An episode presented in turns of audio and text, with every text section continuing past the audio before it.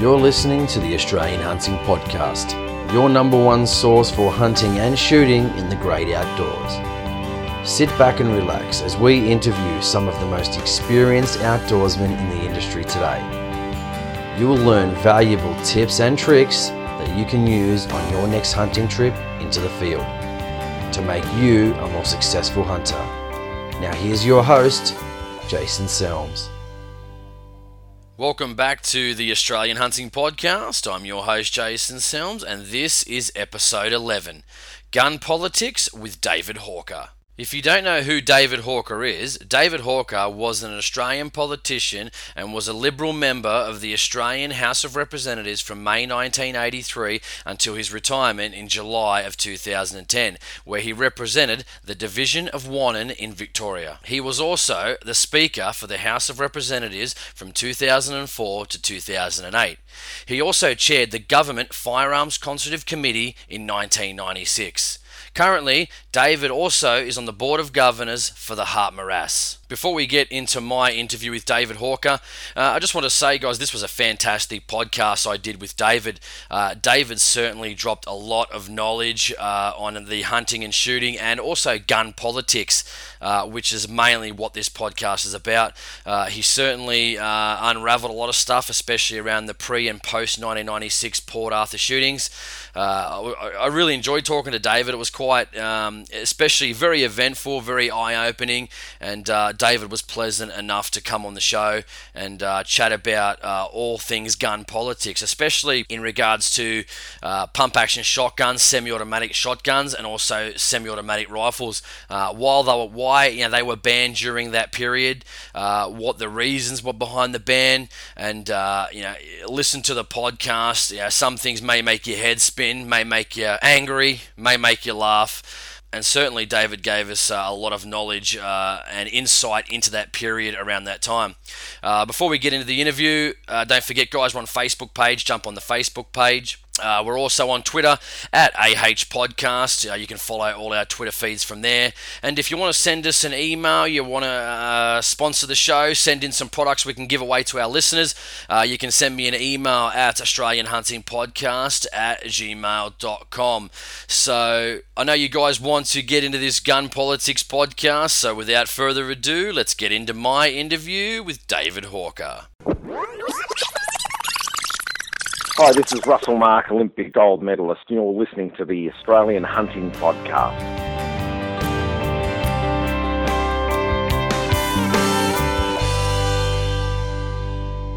David Hawker, welcome to the Australian Hunting Podcast. Thanks for coming on. I really appreciate it.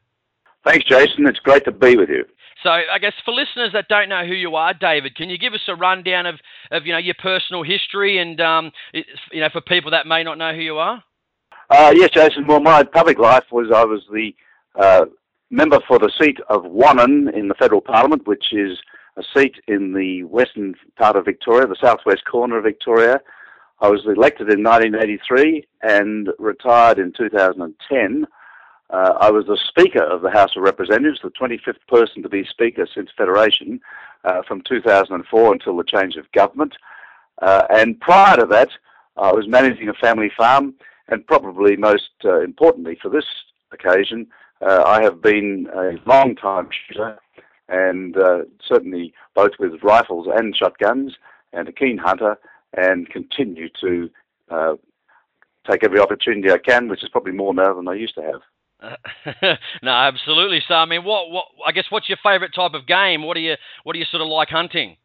Uh, well, first and foremost, I love duck shooting. I mean, I was brought up on it from a very young age, and uh, continue to just love it because I think it's just so exciting, always something new, uh, and just the excitement of going out on a swamp uh, at dawn and just the feeling of sort of being there, part of nature. I mean, it really is quite remarkable.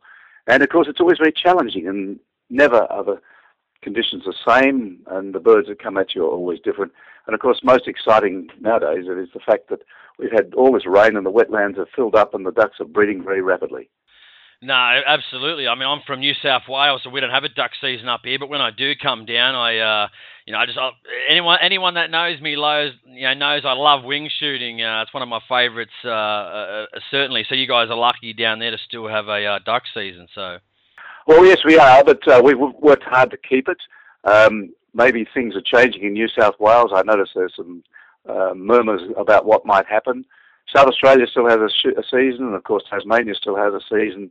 Um, and I think that uh, now that the rains have come and the ducks are breeding very rapidly, uh, it's an opportunity to review this. And I, I would urge your listeners uh, to take heart from the fact that uh, the bird numbers are rapidly breeding up, and there is a very strong case for harvesting on a sustainable basis.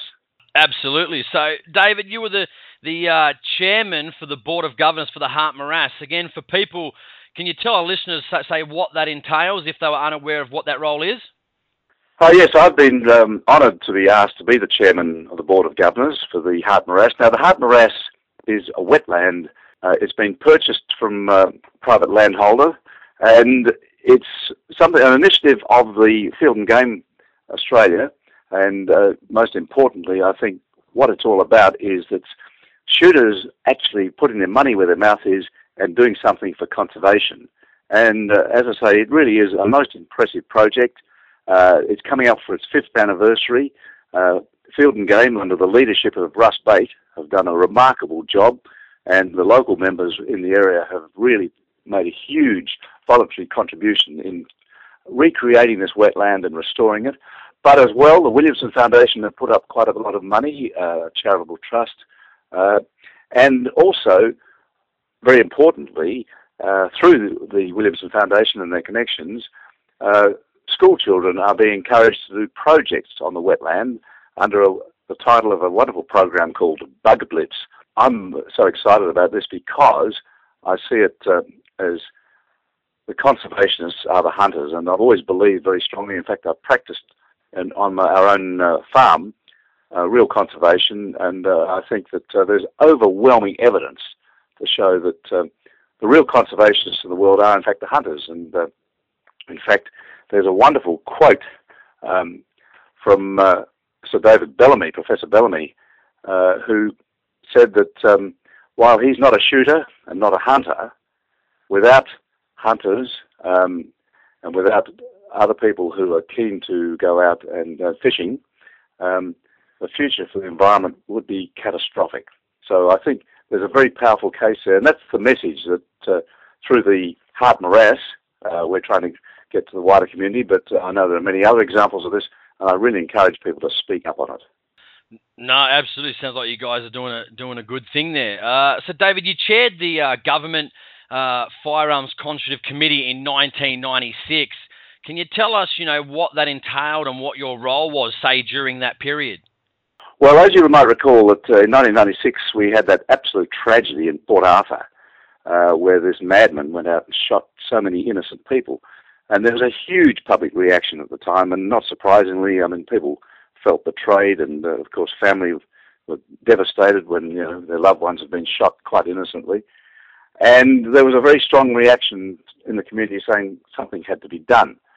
Now, the government decided that uh, they were going to act, but given that there were quite a few people who had a keen interest in ensuring that um, private ownership of firearms should continue, uh, the Prime Minister, uh, John Howard, appointed a committee which I was asked to chair to look into all aspects of this to see how we could try and keep the balance right. At the same time, those who had a legitimate reason to continue to own and use a firearm should not be stamped on. And uh, look, I found that a, a, very big challenge in some ways, but a, quite a rewarding one in other ways.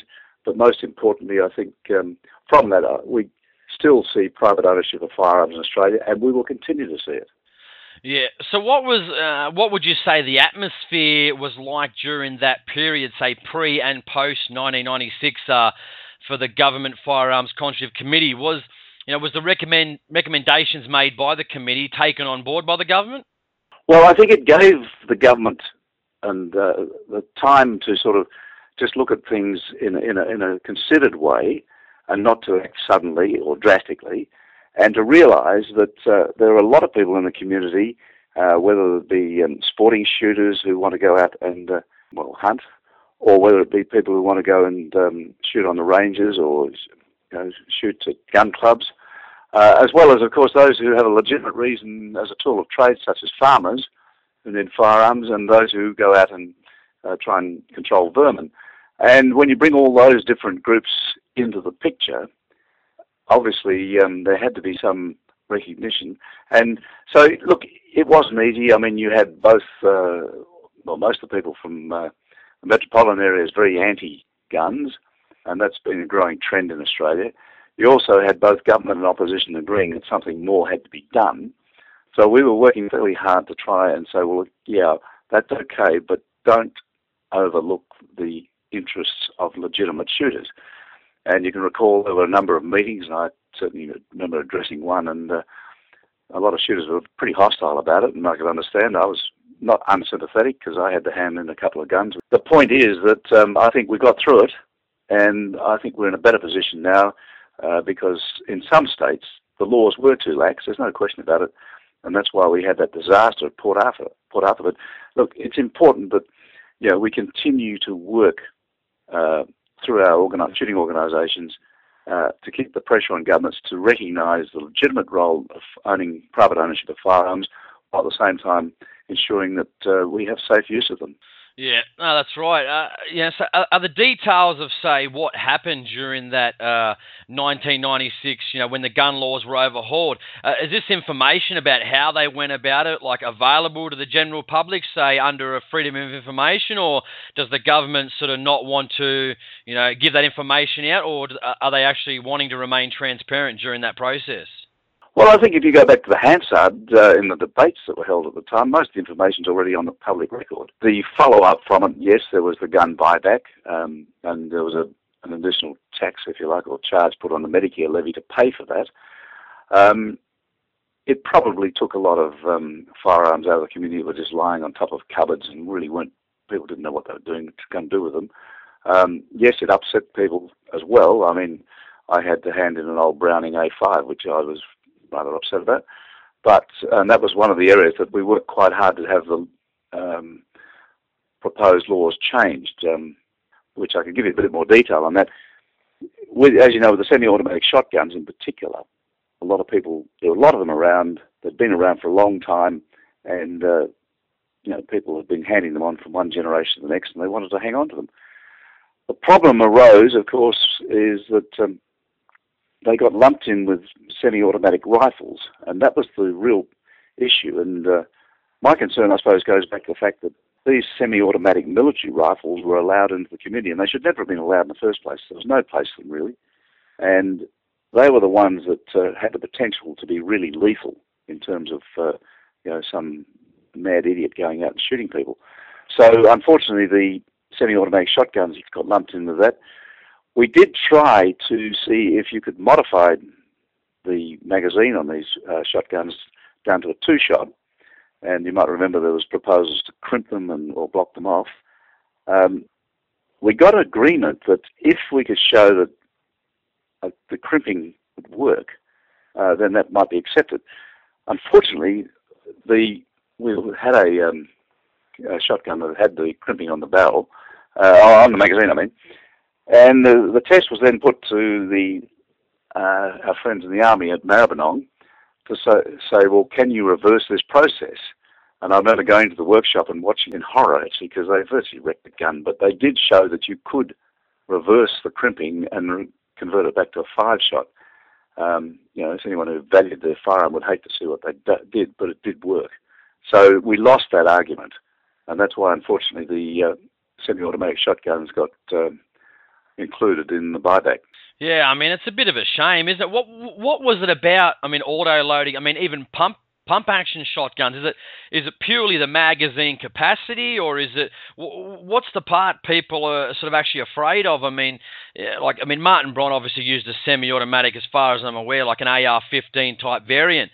Um, what which part of it is it they actually don't like? Is it just purely the magazine capacity and the the ease of sort of reloading? I mean, what what what actually was it at at that time? Unfortunately, it was all about the politics at the time. Uh, it wasn't so much the guns. The fact is that um, a lot of people who are very anti-guns immediately tried to uh, narrow down the detail and had the semi-automatic shotguns included in that announcement, where it was, it was a really broad announcement originally. Uh, we were caught with that. We couldn't get it changed because the, at the heat of the time, uh, people wouldn't accept it. Now, of course, as you know, C grade licenses we have in Victoria are now becoming more widespread. And you can buy semi automatic shotguns with a C grade license, and if you can show a reason to have one, uh, you'll get one. And uh, there's not the same stigma that was there at the time. Uh, so I suppose um, Martin Bryant did us a grave disservice in one way, but in another way, I think the fact that we now have a set of laws that everyone is fairly comfortable with, provided we remain vigilant on it, uh, I think you can see that it can accommodate even the five-shot semi-auto shotguns. Yeah, I think the main thing, I guess, you know, people uh, were upset about during the time, only from people that I speak to, um, listeners, forum members, is that like, what, why were law-abiding citizens punished for something a criminal uh, a person did that was a criminal act, if, if I'm actually saying that correctly. Um, like, what, what, why was the greater community of, of law-abiding citizens punished for something that you know uh, was a criminal act? Does that make sense?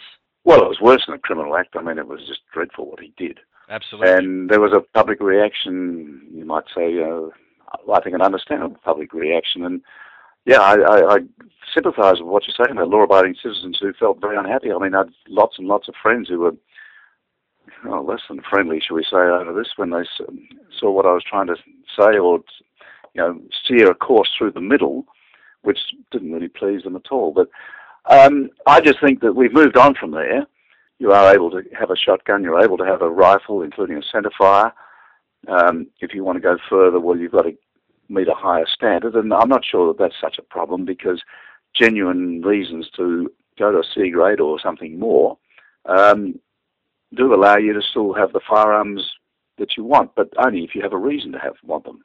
Yeah, absolutely. I mean, I still um, a year and a half ago, I'm a C class license, and I've got a uh, Browning, uh, one of the new auto loading Maxus that I actually use on sporting clays. So I mean, I guess you know, I guess to say people say they're not available, I think is a bit of an overstatement too. I mean, I go down to the range, and I was there last weekend, and a few of the about four or five of the older fellas have bought a couple of new Berettas, uh, Urikas. I think there was a Teknys, or I think it's called, if I'm getting the name correct. So I guess I guess people to say they're not around is a bit of an oversight too. People think the laws have changed, but I mean, I get down to the clay target range, and you still see quite a number floating around people who have, uh, particularly older people who may have, you know, a weak shoulder or something, uh, if they want a, a, shotgun that has less recoil, then they have a legitimate reason to get go to a C grade, li- a C class license and get a semi-auto. So um, I think common sense is sort of coming back in.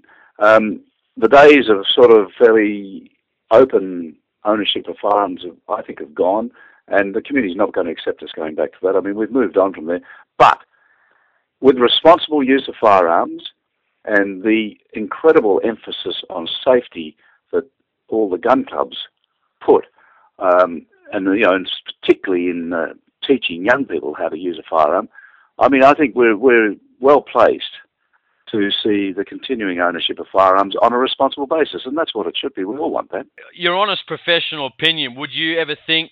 I mean, I'm only 30 years old, but I mean, in my lifetime or even my kids' lifetime, do you reckon we'll ever see those laws change that will allow us to have, you know, like the at least, you know, at least maybe auto loading shotguns or pump shotguns again, say on a Category B license, or do you think at least in the next, you know, maybe 50 or 100 years, it's just not going to happen? Well, that's always a, a, a speculating about the future is always a little bit dangerous. But what I could say is that I think if you've got a legitimate reason for wanting a uh, semi-auto or a pump action, uh, then you'll be able, you'll be accommodated. You'll be able to get one, uh, but you'll have to you know go through the proper licensing process. Uh, that's not going to change. But what we have to make sure is that um, people who can be seen to be are going to be responsible should be able to qualify or, you know, and get the license. Equally, there are a few people in the community we don't want to have those sort of guns, and I think you know it's going to be expected of governments, whatever their colour, that they're going to say no to some people if, they, if they're not legitimate. And uh, I think that probably is the sort of balance we want. I was more sort of considering like you know say for like you know if you got like duck season down in Melbourne where if you know the average A and B recreational hunter wanted to you know like they want to sit in a blind and maybe an you know a, a, a semi-automatic shotgun or pump action. I was talking more about those. Maybe not say you know vertebrate pest control like say on a on a, on land, but I was more talking just say for the average you know hunter that wants to get out there you know, he loves shooting ducks, and you know, maybe he doesn't want to shoot the under and over. I'm just, I'm, i was always wondering, maybe in my lifetime that would ever change. That's all. Well, I mean, he, he can probably still use the semi-auto now, but he ought to just restrict himself to two shots. Um, and in some ways, you know, and having used a semi-auto, I mean, I hope I'm talking from both sides on this. Um, it makes you concentrate a bit more if you've got two shots and only two shots before you reload. And uh, I don't see it as sort of you know a, do or die issue. But um, maybe, maybe the future it will change, and uh, who knows? But the important thing is, uh, and this would be probably leads into another theme you want, um, proper representation of shooters' interests is critical, and uh, that's why I always encourage people to join one of the shooting organisations, whether it be Field and Game Sporting Shooters or one of the others, uh, because they do work very hard on behalf of shooters uh, to actively lobby with government and to counter some of the nonsense that comes out of the um, minority groups who just, you know, anti everything. yeah, I guess like the Greens would be one of them. I'm guessing. yes. so, what do you think the Howard uh, government's say? Do you think they reacted strongly to the events of Port Arthur? I mean, was it more public outcry, or was it, and also including the media pressure on that, which is you know resulted in the gun laws we have today? I think it was a combination of all those things. There was certainly a lot of public outcry, and, and quite understandably, particularly for people in Victoria and Tasmania who are directly affected. Yes, the media jumped on it. Yes, um, other groups who saw this as a chance to sort of uh, take the anti-gun stand, they jumped on it, but I don't think they were the major players. Um, and it was a time in the political scene where both the government and the opposition agreed that something should be done. So we, this is where we ended up. Having said that, I think we are now in a much more um, sensible era where people are listening to the arguments rather than the emotions, uh, and that's where we've got to keep it. And if we've got a good argument to put forward, then let's do it. And uh, legitimate and uh, valid and very strong argument for continuing private ownership of firearms. Yeah. Uh, do you think? I mean, again, your honest opinion. Do you think? Uh, obviously, the, the, the change in laws was to remove certain guns from, from the public. Do you think you know the change of laws has reduced firearm crime by taking, I guess, well, hopefully not a, removing you know uh, you know unlicensed and uh, illegal guns off the street, but also taking them off licensed shooters, taking their firearms off them as well? Well, I think there's, there's quite a few points in that question. Um, the first thing is that most use of firearms in um, by criminals, um, they're not even registered, nor are the criminals registered, uh, so they're illegal from the start. Whether that's changed or not, you know, is debatable. What I think you can show, and the Australian Institute of Criminology have done some very good work on this, is the number of homicides with firearms has been dropping steadily. It's, it was dropping before 1996, and it has continued to drop so you know almost independently of uh, any change of firearm ownership, and I mean that's got to be a good thing. Likewise, um, the suicide with firearms has dropped, uh, and again, I'm not saying that uh, what you can directly relate that to, but the Institute of Criminology again can show you the figures, uh, and again that's a good thing. And uh, there probably were occasions when people had uh, it was too easy to grab a gun and sort of do yourself in. Whereas uh, if they've got to be properly locked up and safe, uh, safe and so on, then hopefully people will cool down before they do something totally rash. Yeah, no, exactly. And the funny thing is, so I guess with the law change, especially for me knowing more about New South Wales, um, and obviously the change in you know going down to your range and being able to try out you know shooting before you get your license. I mean, as far as I'm aware, as far as the uh, from things I've heard in the media, whether that's true or not, I can't validate that. But there's more there's more firearms among shooters now than there's ever been. So I guess that's quite an interesting fact about uh, you know as you said um, you know suicides, you know I guess gun related crime going I guess down. It's quite interesting how there's more there's more licensed firearms now, yet you know, the I guess things that are going wrong is is, is reducing. So it's quite an interesting facts there. Well, I think um, I don't know the exact statistics on all that, but um, what you're suggesting, I think, is a very um, you know, it's a real tick, a real plus for shooters because they've clearly been more responsible, uh, and the fact that people probably are owning more firearms than they used to could be a product of a number of reasons. But uh, the thing is that um, increased firearm ownership, if that's what's happening, isn't being shown to um, shown up in uh, statistics of crime, and uh, know, that that is, uh, I think, a real plus, and uh, it shows that um, maybe um, if we keep the balance right on the laws, then we can continue to see this in, in, improvement in uh, the statistics. Yeah, yeah, exactly. So, what was uh, David? What was the? I mean, what was the government trying to achieve by by cracking down on the law-abiding citizens after, say, '96, when the abuse of firearms came from certain criminal elements and not sporting shooters? Was it obviously to stop a re- reoccurrence at what happened at Port Arthur? I think the um, well, obviously there was a reaction to what happened at Port Arthur, and not surprising. I think everyone expected it. What it probably did do rather than, uh, first of all, it, a lot of firearms, as I said, were just lying around on top of cupboards and so on, got handed in or, or were brought back. Also, I think the fact is that some states had good firearms laws, some had very slack firearms laws, and those laws have now been changed. They're not all quite the same, but they are a lot more uniform than they used to be.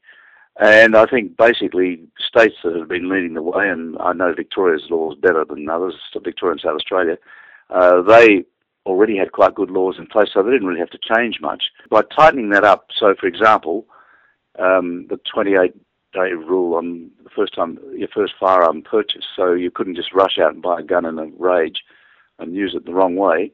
Uh, that I think people accept that. Uh, the fact that uh, you know you have to go through uh, show a reason why you want to own a firearm, and that's not difficult if you joined you know, one of our shooting organisations. Uh, and likewise, uh, the fact that you know you have to go through a little bit of a character test, like for example, um, is your wife scared of you? Uh, I know that's valid things. You know. so I mean, you put all that together, probably we're we're better off for it. Yeah, yeah. No, I just I like that one. It was a good one. Um, so, David, did the government consult the uh, consultative committee on the category change? And what I mean by that is, why did they allow pump rifles and lever action shotguns and lever action uh, rifles to remain on a Cat B.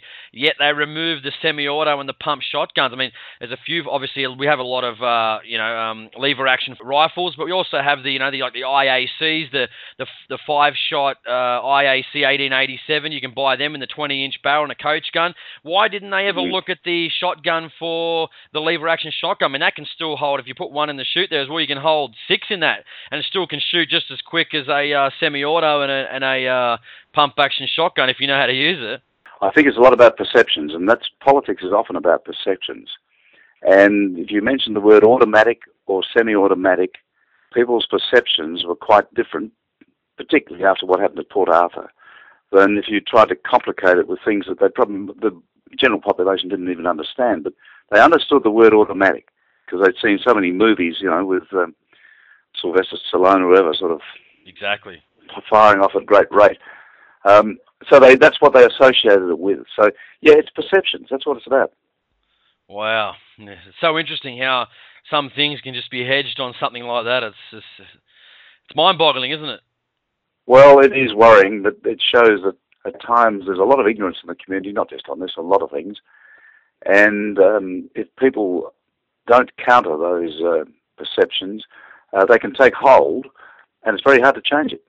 Yeah, I mean, I mean, I go hunting a fair bit, and what I notice amongst friends and, and people that know that I'm a shooter is that uh, they assume that shooting is easy. This is the thing I find very hard. Sometimes, like, I go to the range, I spend you know, I've spent hours shooting clay targets, you know, hours out in the field to become a better hunter. I mean, it's so it's great to be able to shoot from say a bench rest or you know uh, shooting hitting targets and paper. But when you go out in the field, I mean, sometimes I mean I guess everybody's done it. I've missed shots at 40 or 50 metres. I mean, people assume it's so easy, yet they see, as you've just stated, Arnold Schwarzenegger, Sylvester Stallone, Rambo popping off headshots at, you know, three, four, five hundred metres, thinking that's something that happens as a, uh, like, uh, it's just a day to day occurrence. I mean, that's the part that's mind boggling to me. I mean, a lot of people spend hours on their chosen sport uh, to, to, to become good and to become competitive. And, you know, it's just the, the perception is interesting that, you know, it's, it's somehow, like they see these sniper movies and it's somehow easy or,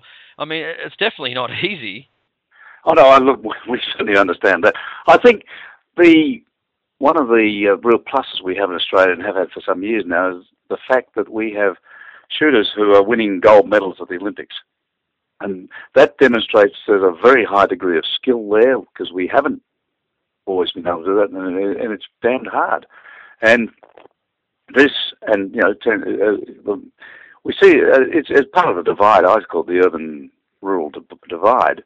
Uh, we see in the country, for example, I mean, I, I know in Western Victoria, you can pick up one of the local papers every few weeks, and there'll be a photograph on the sporting page of some young person who's just won a medal or won a competition holding up a shotgun.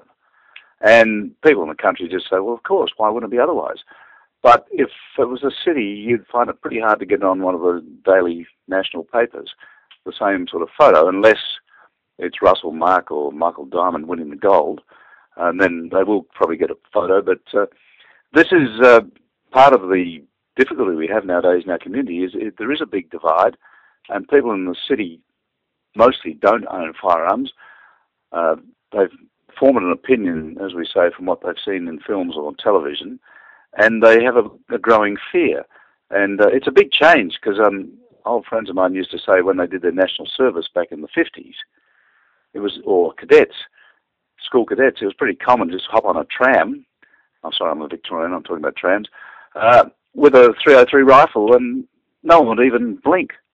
And, uh, you know, time, if you did it now, of course, there'd be an outcry, but times have changed, and, uh, you know, we've just got to work within the framework we have now, and I think we can do with a, there's a lot of good stories, and um, you know, if we start on vermin and those sort of things, and the good work that um, our representatives are doing through the shooting organisations, uh, there's a good story to tell, and we can counter a very, very small minority who make an awful lot of noise. And I sort of think of my dear old mother's saying, you know, empty vessels make the most noise. And when I look at some of the anti-gun lobbyists, I think, yeah, I know what she's talking about. good old mum. Good old mum. Yeah. so um, when the government, when the government was um, obviously talking to the the Conservative Committee, how was the list of banned, say, versus legal firearms? How was that determined? Was it as you said before, just anything auto was automatically banned, or how did they how did they come up with the uh, ban list? Uh, well, there's a combination of things. Yes, the perceptions about the terminology were, were played quite a role.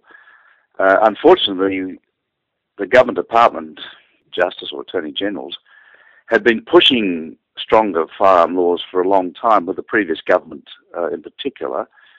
Uh, so they'd already got a list together. It had been sitting around in the, you know, if you remember the Yes Minister thing, it was all sitting in the uh, drawer, and it was just waiting for another minister to come along, and it would be pulled out and see if this minister would accept it.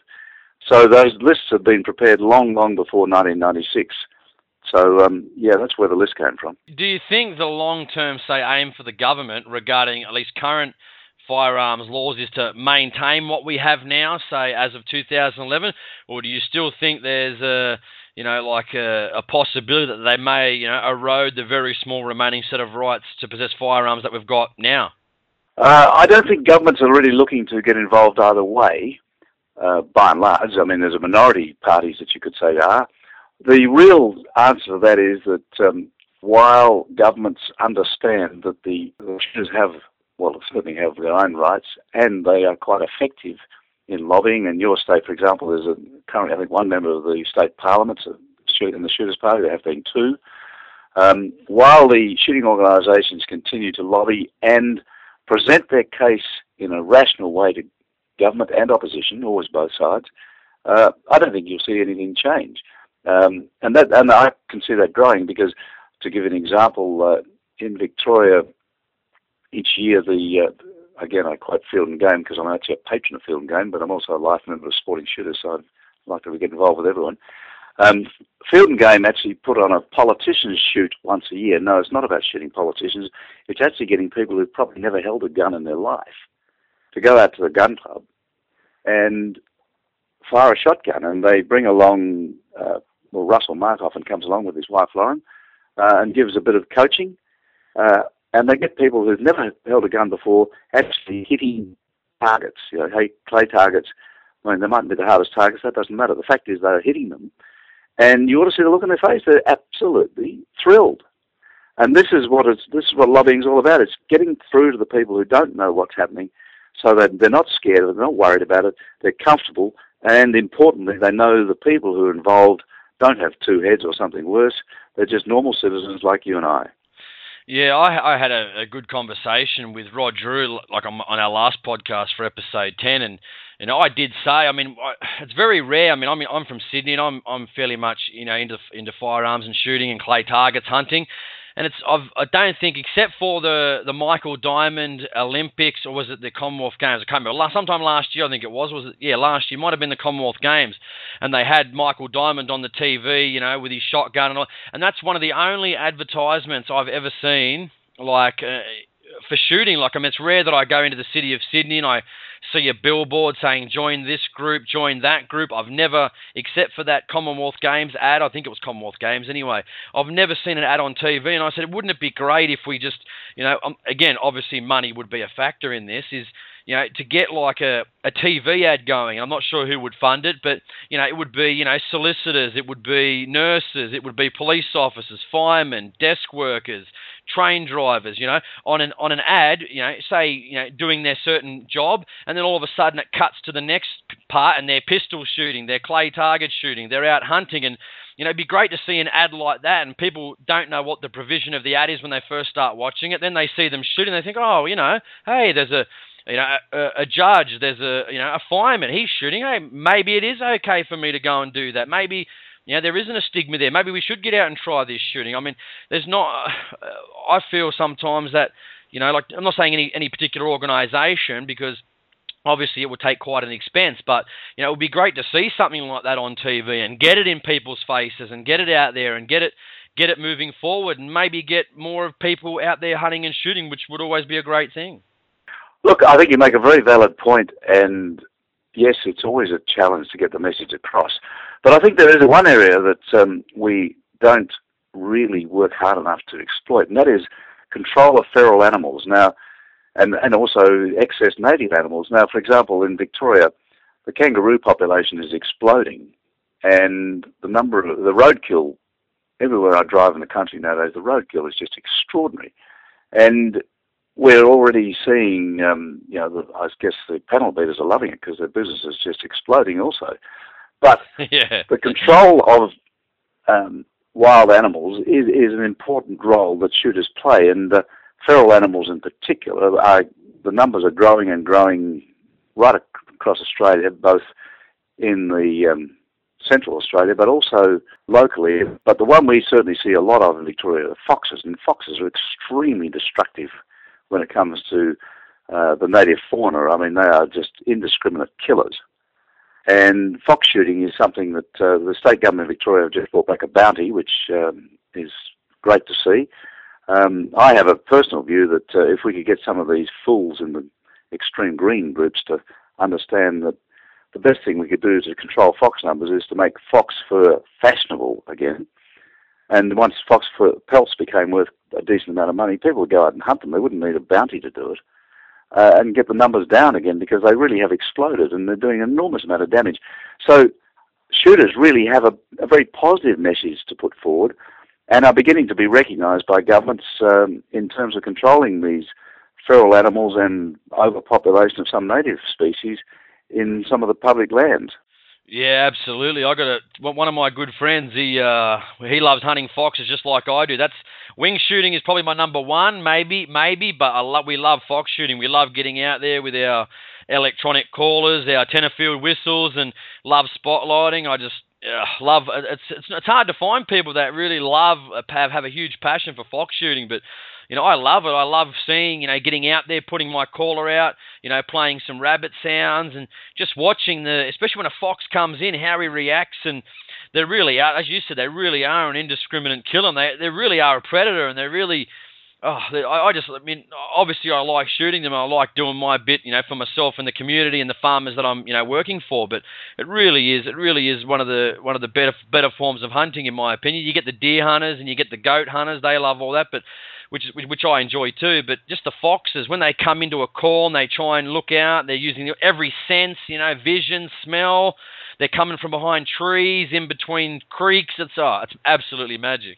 Might make a wonderful documentary that hopefully some of the television stations might take some interest in because just to show what a fox really can do and how difficult it is to hunt it, but most importantly that uh, the damage it does to the native fauna and also, coming back to the point about the fox pelts, um, you talk to some of the old timers, when fox pelts worth a decent amount of, a decent dollar, shall we say, they could earn more money hunting foxes in a week than they could from their daytime job. So they had a real incentive to go and get them. So, yeah, but there's a positive story there. We've got to learn to exploit it. And we shouldn't be backward in telling people about it. We don't want to be defensive. We've got to get out there on the front foot.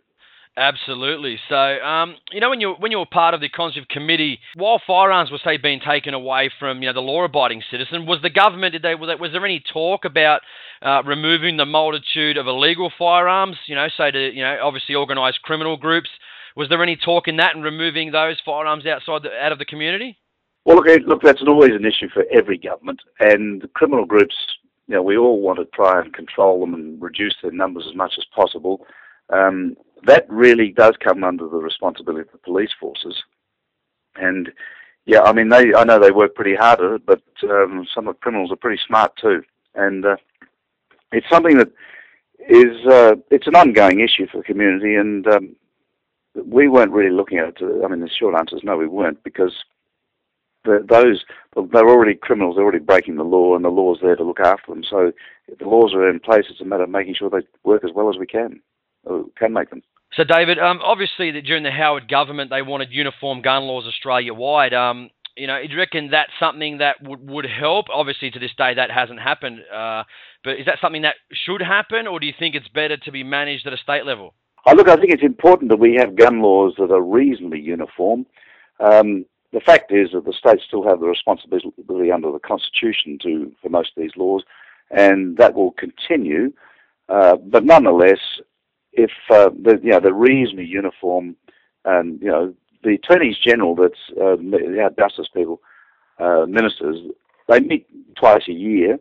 I'm sure that um, licensing of guns comes up regularly at their meetings, um, and they do consider what ways they might do to streamline this. We we are a federation, and the states are part of a federation and will continue to be part of a federation, and therefore they can make laws that uh, suit their own state. Yeah, absolutely. Um, you know, say during that um, time you were a part of the you know, Conservative Committee 1996, was it was it tough to be part of the committee? Um, was it you know was the committee under strict scrutiny, like especially after 96, or and, and, and the obviously the recommendations you, you were giving out were they adhered to, or was it purely just I mean you know I mean I guess I'd put it was it the po- politics of the politics and they were just consulting you, but they were never ever going to take on the recommendations. Well, I suppose if I was to sort of divulge a bit about the committee, um, we were working quite well and we were actually making progress on a few things that, um, because we were concerned that some of the laws would be too tough. We were going quite well until, unfortunately, one member of the committee um, divulged potential discussions, if you like, uh, and these were then the Prime Minister was confronted with this by a journalist uh, without warning. Uh, and not surprisingly, he wasn't very happy about that. And I think that did make it a bit more difficult for us to continue to work and gain ground with him. But uh, that was because of one member of the committee, which I didn't know was going to happen. But it, I was confronted, and uh, let's say we had a, one very, very unhappy prime minister, and so our progress slowed down a bit. Yeah, just it, I, I, can imagine it was a very interesting time for you. That's for sure. Oh, it was, but um, look, yeah, great experience. And I, as I say, I think there's there are some positives that have come out of it, and clearly our shooting organisations are much stronger now than they were. And I can only reiterate the point that people should get involved. Um, if you want to maintain something in the current world, if you've got a strong case and a, a good case, which I think shooters do have for legitimate owners, private ownership of firearms, then keep supporting your lobby groups uh, and keep you know speaking out and don't be defensive and worst of all don't sort of um, pretend it's not going to change because it will change if you don't stand up for it. Yeah, absolutely. Some people say, and I've heard say, you know, we should be, you know, trying to hold on to what we've got now. But I always say, you know, if we if we do, I mean, whether I'm right or wrong, I don't know. Time will tell. But I say we always should be trying to go for more. I mean, I think sitting on our hands and trying to battle for what we've already got will, you know, will inevitably be eroded. That's just, I mean, whether my opinion's right or wrong, I guess we'll find out in 10, 20, 30 years. But I always say we always should be fighting for more. We always should not fighting, but we always should be, you know, lobbying for more on behalf of shooters. I just, I mean, that's my opinion. Well, I think we come back to a couple of points I've already mentioned. First of all, is shooters and their role in conservation. One that uh, ought to be publicised as much as possible. And the fact is that shooters worldwide can point to a, a very, very good record of work in conservation, far greater than the noisy, empty vessels that go on and on about, you know, we've got to stop this, ban that, something else, who never really do anything other than ask government to put their hand, you know, their hand in someone else's pocket to pay for it. Shooters do it themselves. So that's a great story. And the other thing is, of course, the control of feral animals. I mean, shooters do have, and will continue to have, a very important part to play there, and that's not going to change. And um, you know, that's the laws of nature. So those are the sort of stories that we've got to keep pushing. And with those sort of stories, I mean, the case will stand. It's a very strong case, and one that will continue to be heard. Absolutely. All right, we've got a couple of questions. I've got two questions from uh, that I've fielded from listeners. Now, I guess this one's called. Uh, I know his forum name is Pre-Ban Fan. So, um, why was the 22 rimfire included in the ban? Obviously, I guess he's talking about 22 semi-auto rimfire when there was no evidence they've ever been used in any attacks or shootings. Well, I think the 22 got lumped in there, unfortunately, uh, because of the word semi-auto. Um, but having said that, I mean, as an owner of 22, and I suppose I started shooting the 22 at a fairly young age, um, I, the 22 is not going to disappear. I guess the thing is that um, you're just going to have to be accurate with each shot you use because you're not going to be able to pull the trigger that fast. And uh, I guess that, to me, with a rifle, that's what it's all about. You know, getting that shot off accurately. And yes, you're going to have a second one if you can move the bolt or quickly. Um, but you're not going to have that semi-auto. But look, that's the, the fact is that we still have 22s, and we'll always have 22s, and they play a very important role. You know, whether it's getting rid of rabbits or other little vermin. Yeah, absolutely. I, actually, I've picked one of his questions. He's actually going to win himself a, a DVD, uh, David. It's a fishing DVD, courtesy of downriggershop.com.au, so you can check him out for your, your fishing okay. needs. So he's, he's won himself a DVD, pre-ban fan. I'll get his details and I'll send that out to him. So I've got another one. Uh, Oz Templar, he said, why does the government want a disarmed, disarmed and defenceless population of citizens instead of a nation of protected citizens? Well, I think we come back to what I was saying about responsible ownership of firearms should be under a proper licensing program.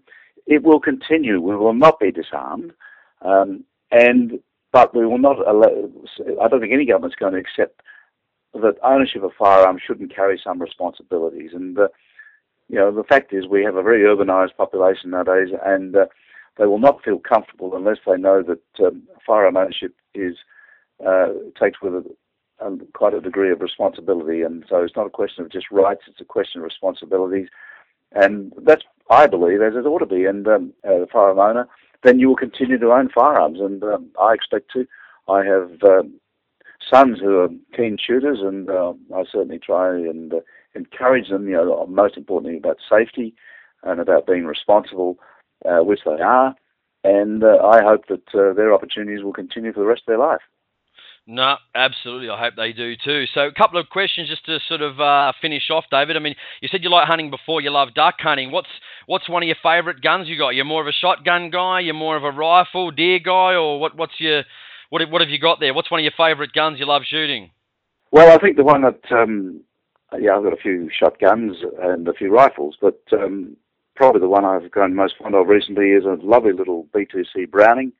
Um, terrific weight, terrific balance, uh, and it, even though it may only have 28 inch barrels, it's pretty good at pulling them down at a fair range. And uh, I think, to me, that's uh, the sort of thing I really enjoy using. I guess the second last question is it how important is, as we were talking about before, say to join organisations like the SSAA, Field and Game Australia, or the deer hunting organisations? How, how do you think that will is important to join those clubs? Do you think that'll affect, say, laws, say, and politics in Australia? And does that money go to, um, I guess, the the future of you know being able to hunt and shoot and you know do sporting shooting events in Australia? Well, I think the, the short answer is yes, yes, yes, and yes. Um, I would say it's essential. Why not join an organisation which sort of looks after your interests, which has done the sort of homework, has got the confidence of governments and oppositions to say, look, you know, we have responsible members and we want to continue.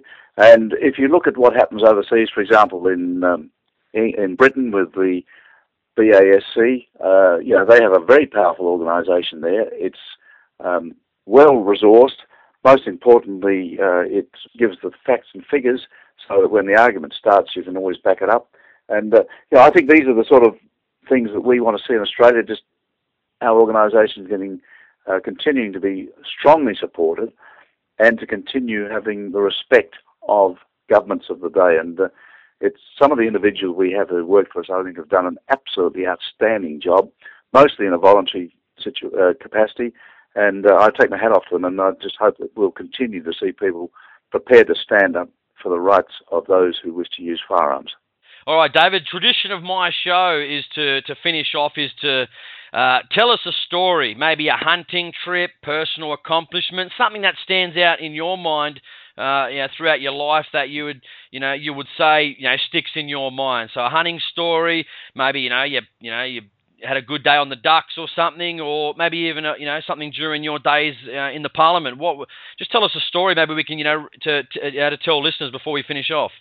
Oh, that's a tough question. Um, look, I've had many wonderful experiences, but I think the sort of thing I really enjoyed was um, going up to uh, shoots in the southeast of South Australia where you'd travel up the night before, camp out, be a wonderful barbecue, and um, if I say it was a Watervalley, some people will know what I'm talking about, um, yep. where there was a terrific um, rapport there with the people. We were given a barbecue of, of deer um, everyone enjoyed themselves camping out, and then the next morning we went out, and uh, I recall this particular shoot. There were over 500 shooters there, and when we had the divide at the end of it, there were over 4,000 ducks in one pile, and I've never seen anything like it before, and maybe I'll never see it again. But uh, it was just an incredible experience, and uh, it just said that's what it's all about. Yeah, absolutely. Did you, did you end up getting some of them, or were you were you hunting at that time, or? Oh yes, I was hunting at that time, and um, of course, going on from there, it's a fact that just the other story, I suppose, if I could just say, having three sons, all of whom probably can shoot better than the old man. Um, to, be, to, be, able to go out with them, uh, yeah, I mean, what a wonderful experience, you know, for the next generation, and uh, they're all keen, responsible, very understanding of the importance of safety, uh, but at the same time, um, really enjoying it. And uh, you know, I think what that really shows is that you know this is part of uh, human nature. That you know we were we've been hunters for thousands of years, and we're not about to stop. And um, anyone who tries to suppress that, well, they can do that if they want to themselves, but don't try and stop all of us. Absolutely. As as Rod Drew said, sometimes these you know minority parties, the Greens, these antis, you know, we've got to, you know, they expect us to be as equally as accepted of, of what they want to do, but they're not they're not accepting at all of what we want to do. So that's where the disconnect is, I guess, sometimes. Well, it is a disconnect, and um, they're so busy trying to use ways of um, imposing their point of view, which is very much a minority point of view, on, on the majority, and. Uh, that's why we've got to be well organised uh, to counter all their arguments, and we can do it because we've got a very strong case, and we'll continue to have a strong case and I think hopefully we'll continue to have people prepared to stand up like those who have up to date, including yourself. Absolutely. So, what is if people want to get involved? Can they? Can people get involved in the the Hart Morass? Is that is it is there public involvement in that, or is that just how can people get involved if they want to, or is that even a possibility, or or is it joining one of their clubs like Field and Game, or is that how they can is that how they can con- contribute, or what can they do? Well, all of that. I mean, look, there are many people involved in this. Uh, government organisations are certainly actively involved as well. Um, as I mentioned, uh, some of our young school kids are getting uh, doing projects out there anywhere near Sale, and they're willing to do a bit of work. I mean, there's a lot of projects there that they've got, or we've got, uh, and uh, I'd certainly get, encourage you to get involved in every way you can. And uh, but the and of course to talk about it because it's a great story, and this is, as I say, this is all about hunters showing that we are the real conservationists, and let's keep talking about it. All right, David, thanks for coming on the show. You've dropped a lot of knowledge on our listeners today, and um, uh, it's been fantastic. Uh, your, I guess, experience, you know, during that period and what you've shared tonight um, with not only myself but the listeners, I think it's going to be, you know, very valuable. People are going to get a lot out of it. The listeners sent me a lot of questions. You've you know, answer them great, and um, you know, I appreciate you know you, you, taking the time out of your day to you know to talk to me, and um, hopefully you know I can pass on you know hunting and shooting to my children one day, and it seems you've done the same, and uh, everyone should get out there, be safe, do the right thing, and um, uh, you know, t- take uh, hunting and shooting forward, and um, don't be afraid to say you're a hunter and shooter. So thanks for coming on, and I really appreciate your your uh, time. Thanks a lot. Thanks, Jason. It's been an absolute pleasure, and uh, please keep up the good work. You're listening to the Australian Hunting Podcast, brought to you by AussieUsedGuns.com.au, the premier classifieds of new and used firearm sales. Thanks for listening. See you next time.